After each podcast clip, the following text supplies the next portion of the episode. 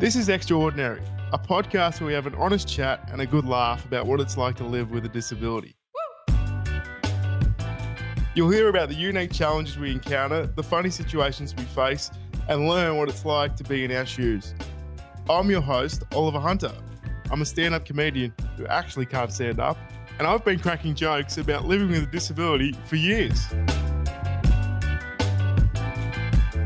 Today we're chatting to Perry Cross, the founder of the Perry Cross Foundation, an organisation working to find a cure for paralysis. After sustaining an injury at 19, Perry was left a C2 ventilated quadriplegic. In this episode, you hear about the work his foundation does, Perry's passion for accessible spaces, and the time Perry met Superman. Let's get into it. The first question I got for you is what would you like people to know about you? just a bit of background for listeners. I grew up in the mid north coast of New South Wales. I was a pretty um, sort of average kid just running around. Long story short, moved to the Gold Coast when I was in my early years and went to school on the Gold Coast. And not long after I left school in the Goldie, I was playing a rugby union game in Brisbane, was injured in a rugby union tackle, and I broke my neck.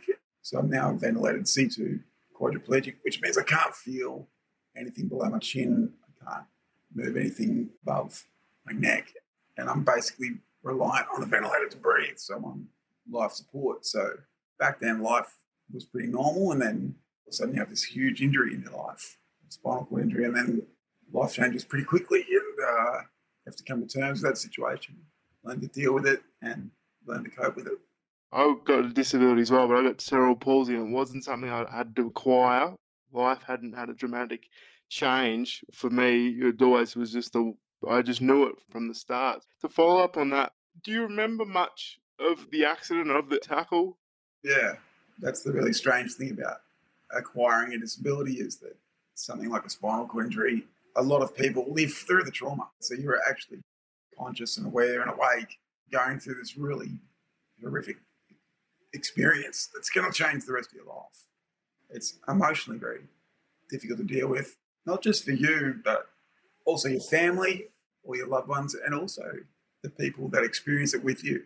I was with my mates playing footy when it happened, and a lot of my mates still remember that day very vividly. It's still a scar for all of us. But we don't try to look back on it with any bad sort of doom and gloom. We everyone seemed to have gotten on with their lives and moved forward from it. I guess that's another interesting point about you, the friends and family aspect going through it. Sometimes, again, when to try and relate some of my experiences, when you go through, like I've had surgeries and other procedures, when it's you, like as the person going through it or the patient or whatever you want to call it, sometimes that's the easiest part I've found because you just deal with it. It's so true. Yeah.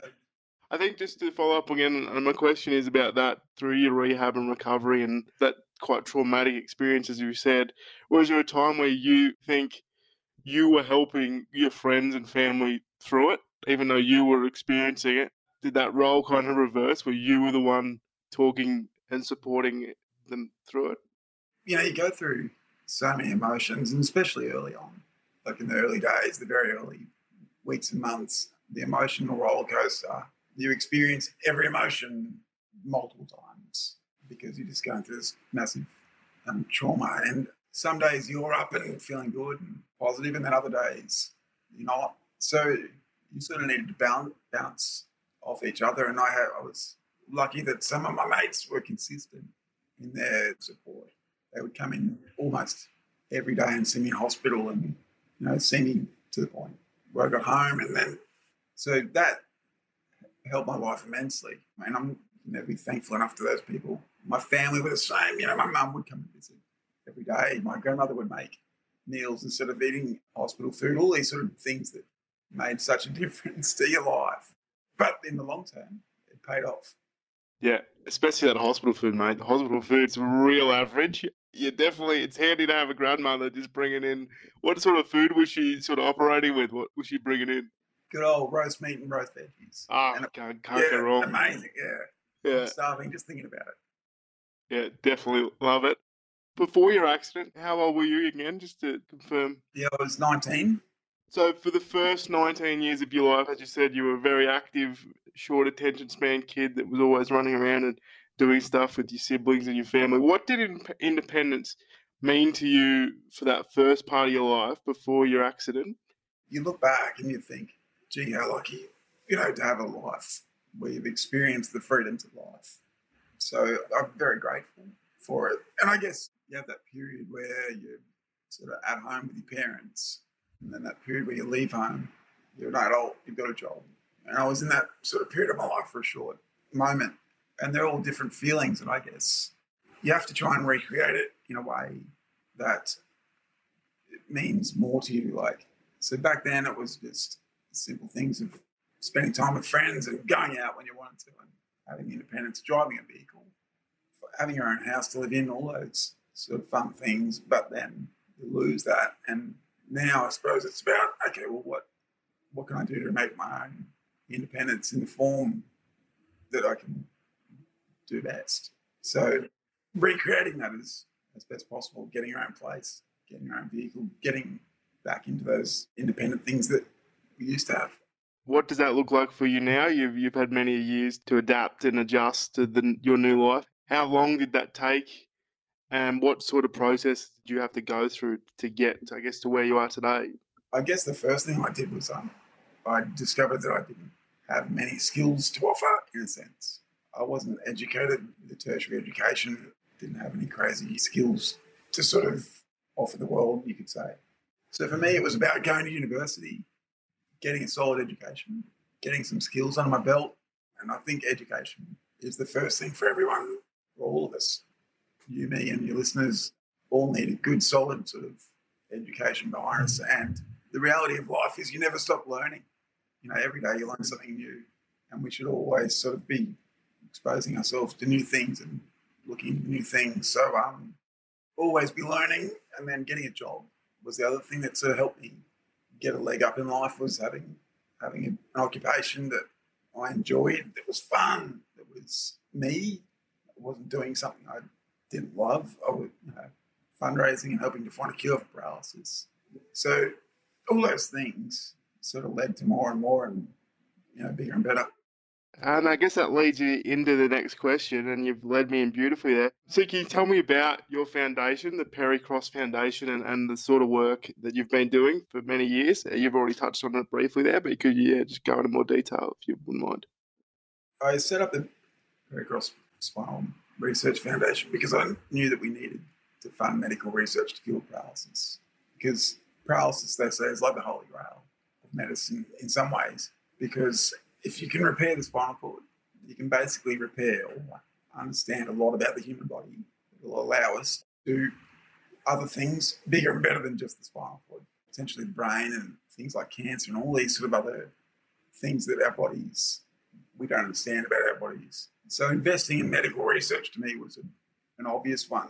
And it wasn't something I had a background in. It wasn't something I knew much about. I was the worst science student in my grade at school, you know, like mm, I was yeah was not impressed by science, but I was impressed by the fact that if we raised enough money to fund enough good research, and there just happened to be some good research happening in our in our area, that it was worth funding, and that's been my main driver for the last twenty odd years. Amazing work because it is. It's a, a life changing event for so many people that acquiring a spinal cord injury and, and to continue to work on that to hopefully find a cure or at least make some great progress would be life changing for so many people. And we both have disabilities, and I guess it's not about me and us so much. It's more about future generations, and you're investing yeah. in technology and stuff that allows us to create industry and create jobs and invest in an industry that is probably and hopefully good for our state, our country. It's not just about trying to repair Perry Cross's spinal cord. That's my attitude towards it. It's about betterment of medical research in general for everyone. As soon as you're looking out for others and working to help others, and I think that's some of the work I've done as well, it would be great that we wouldn't have to do, do some of the advocacy work that we've done and, and the standing up and speaking out. But sometimes you just got to look, sit back and go, someone's got to do it. And if I don't do it, who will? And, and you do it for the people that can't do it. That's exactly it, too, Oliver. Like, and it could be anyone in any industry. and any walk of life. If you don't do it, then who else is going to? You can't just sit back and wait for other people to do the things that you want to see happen in the world. You've got to be the one to make the change, to bite the bullet, to get do the early mornings and the, the hard yards to make the changes.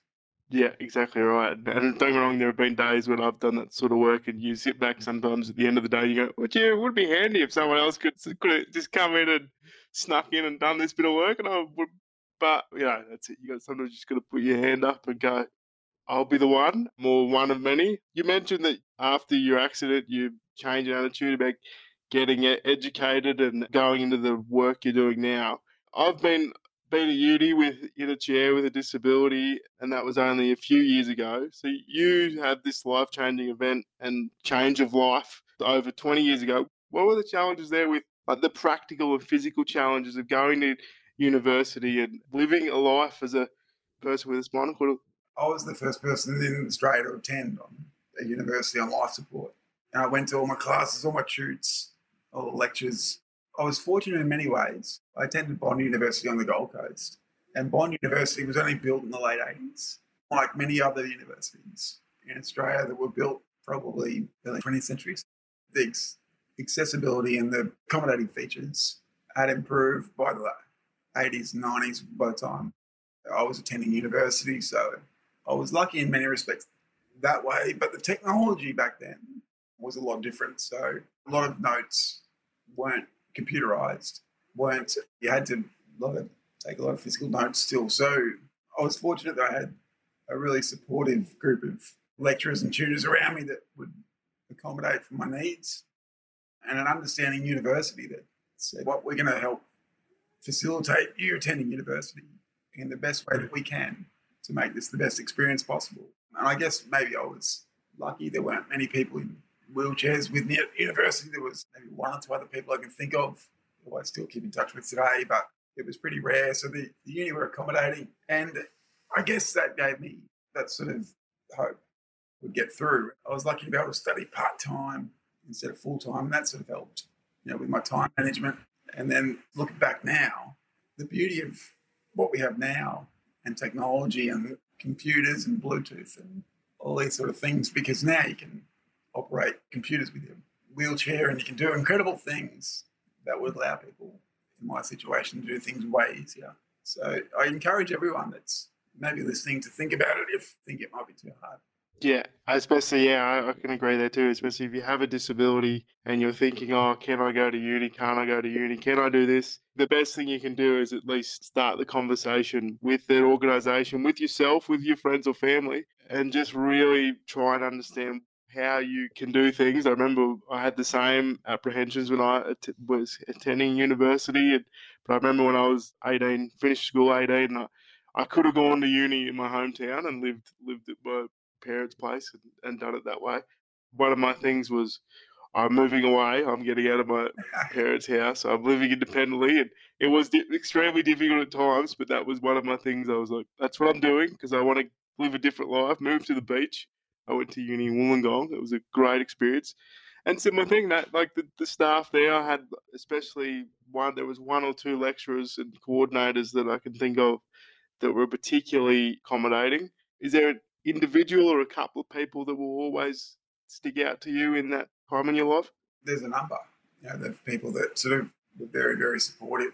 And it takes a, a tribe in a way to help make these things possible. And I got to say, I have an amazing group of people around me. I've always been fortunate to have great friends and family to support me to do things. And you've only got to sort of put your hand up and say, I want to do this. And you'll be surprised where the help comes from. You know, I didn't go into university thinking that I was going to get the support of lecturers and tutors. I wasn't thinking yeah. that was on the cards. I was thinking it was going to be a lot harder. But you'll be surprised where the support and help will come from. And people so to speak, come out of the woodwork to want to help. So by all means, throw yourself into whatever it is in life you want to do, and you'll be surprised who supports you. Has there been experiences, whether that be involved with your foundation or some of the other work you've been in, places you've been, where you sort of had to pinch yourself and like some of your experiences go, wow, what, how is this? How have I ended up here? What's happening here? And this is because of the work. When I was young, I was fortunate to be able to travel, and I was in the United States. I met Superman actor when I was a kid, who was Christopher Reeve. Had a similar spinal cord injury to me. He had a C2 ventilated quadriplegic as a result of a horse riding accident. I was fortunate enough to meet with him. Those sort of moments where you think, gee, this guy's well connected Hollywood actor, and but things that bring you together, the, some of the strangest things. And at a high level spinal cord injury that people survive is very uncommon. To be on life support is there's only a handful of Australians in that situation. So it's very rare worldwide for him to take the time to share time and talk about medical research, just day to day life, all that sort of things was pretty incredible. It's a pinch yourself moment. And that, I look back now and it changed my outlook. And my motto in life now is everything is possible. And I think you've just got to have that attitude that it can be done, not it can't be done. I agree a lot with everything is possible. You got to just find a way. And I think sometimes, I mean, I've lost that vision sometimes with disability and some of my experiences. But when it really comes down to it, you find your people and find a way. I was lucky enough too to have a super supportive family and friends my whole life, especially my family and siblings. And, and it was just find a way. Like I always went on family holidays and all the outings. Like they could have easily said, "Oh, well, it's too hard." Yeah, I was just going to add to that, Oliver. Like there are two kinds of people in the world. There's disablers or enablers. I recommend that people look for the enablers in life, people that are going to help you get places, do things. But the other thing is, and this is another important thing for people, is that you've got to be willing to do it. You can't just sit back and wait for it to happen in life. And you've got to be prepared to have a go. And you've got to be prepared to bite off more than you can chew in life unless you do that, you're only disabling yourself. So, no excuses. Where do you think we're sort of at at the moment with disability, and what would be an attitude or idea that you'd like to see change, or do you think we're um, progressing in the right direction? The biggest change in my life has been the NDIS. Prior to the NDIS, life was very, very sort of ho hum in the sense that you were able to do things, but not really encouraged. You were only as good as the environment around you. But now with the NDIS, we've been allowed to receive the supports we need to be able to do the things we need to do in life. And that extends not just from day to day supports and daily activity supports, but also housing and accommodation. So there's been big changes in that area, but we're still not quite there. You know, the NDIS has bipartisan support from our governments, but the government has to sort of almost, and forgive me for saying this, but get out of the way. They're in the way trying to dictate mm. how things should be done and what, the way things should be done. And unless you've got really close lived experience with profound disabilities and severe disabilities, you you really have no idea what goes on. And some of the people you work with in the industry have really no idea, which is a shame. But the intentions are there. We, we are getting there. We're getting better. And I'm just encouraging everyone I talk to in the sector to stay focused and positive because the um, platform and the structure behind the NDIS is brilliant. Just don't mess it up. I found that too with, with my own experience with the NDIS. It's sometimes there is still this disconnect where some of the big decisions are being made by people without lived experience. And I'm not also saying that everyone that works for the NDIS and the NDIA has to have a disability and has to have a.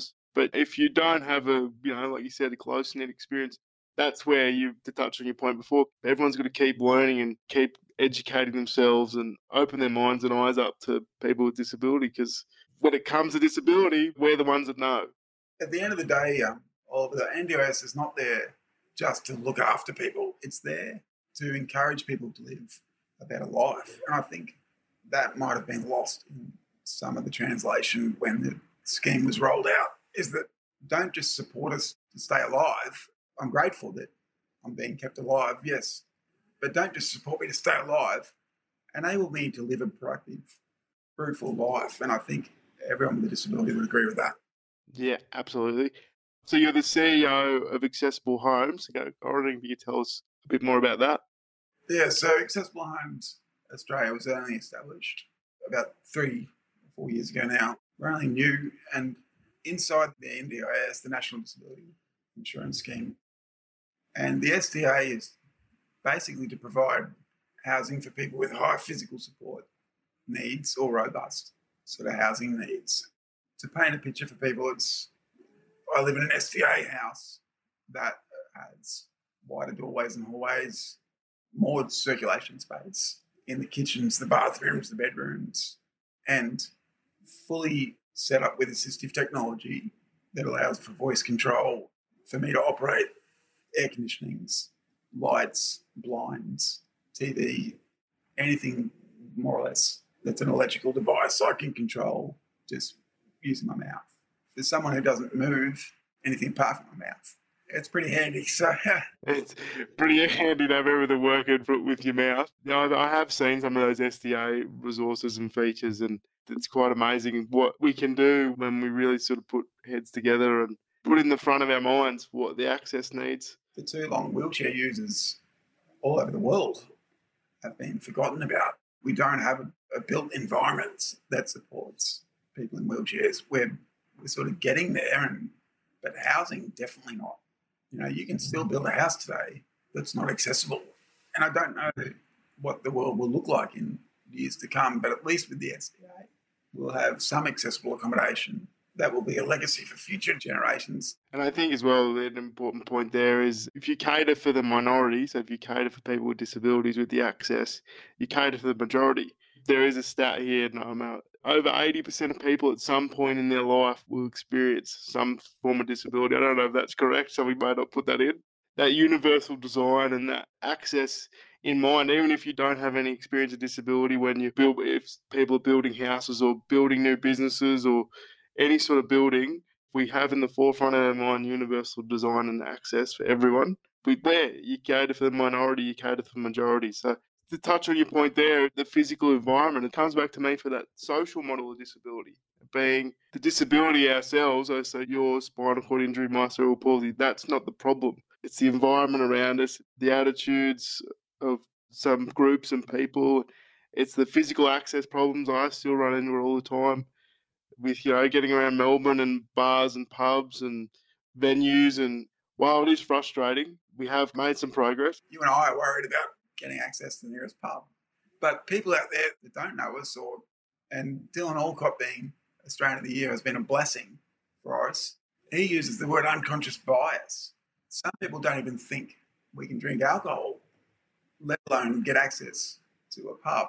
And that's sometimes pretty disappointing is that there's not enough awareness in our community, not just around access, but there's this unconscious bias that people just expect. We can't do that, so don't worry about it when I was growing up in early twenties and started going out with mates and stuff, there'd be you know we'd be out drinking at the pubs and whatever in my hometown where I grew up, and, and they'd be oh we're gonna go to this place, and it'd be a nightclub that's not accessible. I go oh, I can't go there, so I'm gonna either go home or go to another venue.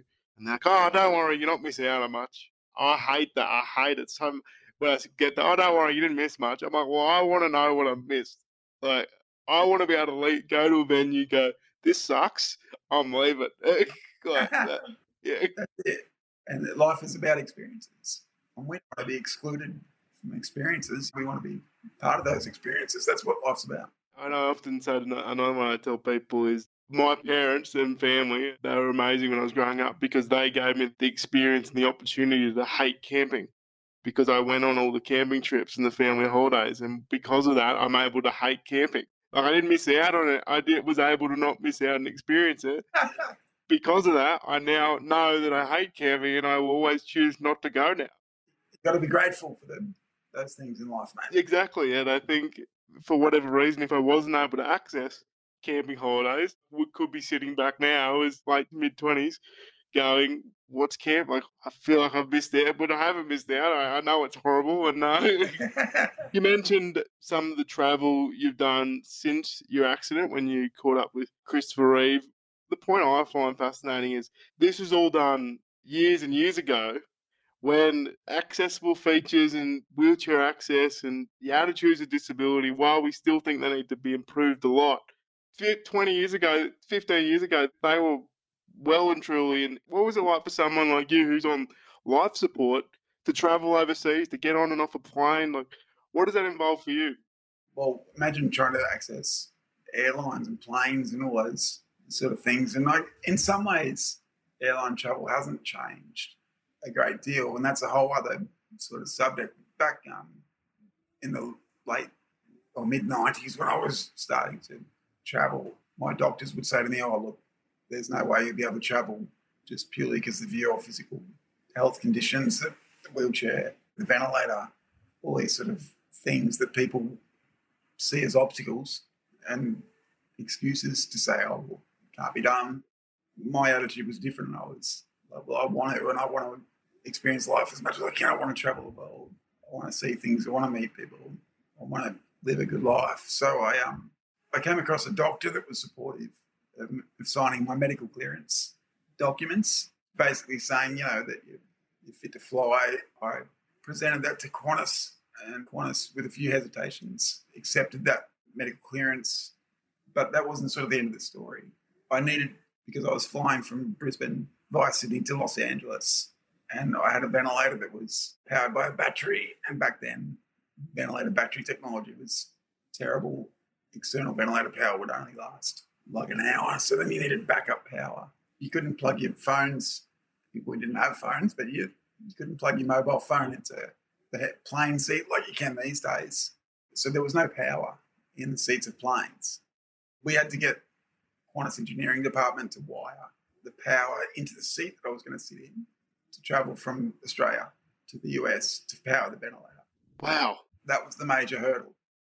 That had to happen within a matter of an hour or so because a plane landed from Los Angeles, and as they do, they turn around and they go back. So when we arrived at the airport to get on the plane, there was technicians and engineers under my seat connecting power to the seat so that the ventilator would plug in and then we'd be able to fly back across the Pacific. When I got to the US, I met Christopher Reeve. The first thing he said to me was, Mate, how did you get here? And I said, Well, look, we flew with some amazing help and understanding from some doctors and some Qantas engineers and pilot and all these people that sort of took responsibility in helping me. I was able to fly, and so my small claim to fame in life is the fact that I'm the guy who taught Superman how to fly again. Because after that, Christopher Reeve went on to travel and do some flying of his own. To me, that is fascinating. One, because as you said, they were hesitant with your medical clearance, but then you got the medical clearance, you got all the paperwork filled out, which in the scheme of things, that's quite easy because you found a doctor that was able to back you in and back you up and show a bit of confidence and belief. And then for them to go, this is what we have to do, we have to power your life.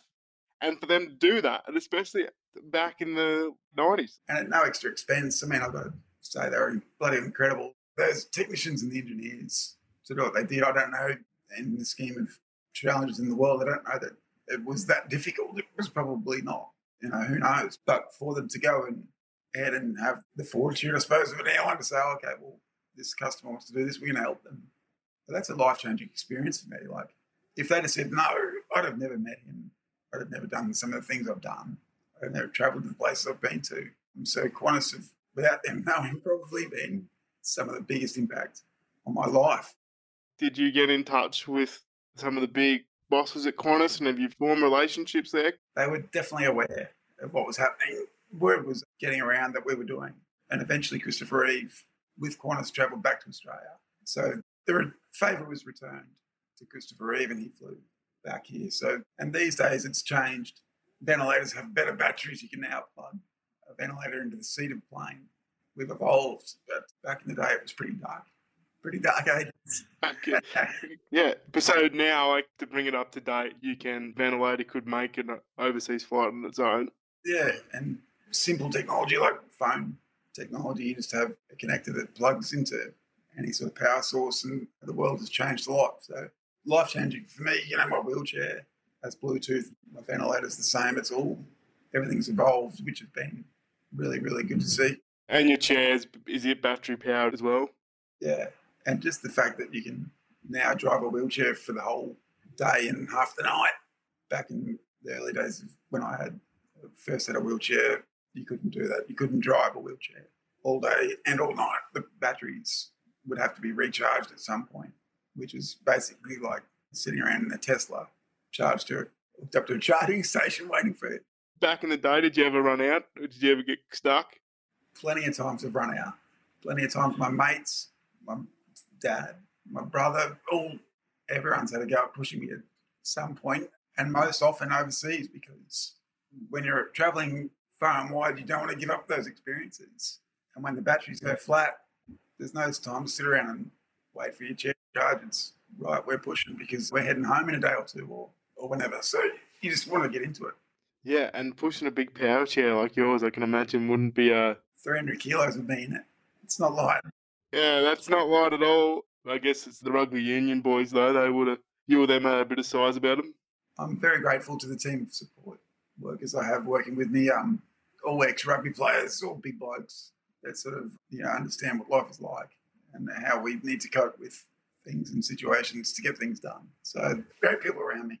You mentioned them already that some of them they stuck through the whole thing. How do you think it changed their lives? Like other than seeing what you went through, did any of it end up in the space with you, like the research space at the foundation? Strangely enough, the board of directors of my foundation and some of the guys who work with me at Accessible Homes are all sort of former rugby or schoolmates. And yeah, I've been able to sort of maintain those relationships. And I guess because I've been such a, a strong voice and a strong advocate for spinal research, medical research, accessible housing, they've been supportive. And that involves forming organisations like the Research Foundation, and business like Accessible Homes. But it's about having a vision, and someone's got to have that vision. And not often do you find people with a vision. A lot of people just jump on that treadmill in life and just do whatever else is doing and trying to keep up. For whatever reason, I felt compelled to say, This is what I want to do. These are the changes I want to make in life. And I encourage people to have that sort of attitude, that think big attitude. Don't just accept what it's like now. Think about the things we can do better. Think about the changes you can make in life. Think about the things that you would like to see improve. So I encourage everyone, whether you have a disability or not, to think bigger. My favourite motto in life is everything is possible. That's the perfect spot to end it. Thanks for your time today, mate. I appreciate you taking the time to have a chat. It's been great fun. No worries, Perry. Thank you so much. Thanks for coming on. It's been a pleasure to talk to you and, and a fascinating chat. Thank you. You've been listening to Extraordinary, a podcast where we have an honest chat and a good laugh about what it's like to live with a disability. This podcast is brought to you by Independence Australia. Independence Australia is a social enterprise providing choices and services to people living with a disability. To find out more about what we do, visit independenceaustralia.com.au. This podcast was made with strategy and production support from Wavelength Creative. To make sure you don't miss an episode of Extraordinary, be sure to subscribe to or follow the show in your podcast app. And while you're there, leave us a five star review. It really helps others find the show. I'm Oliver Hunter, and we'll be back next episode with another extraordinary conversation.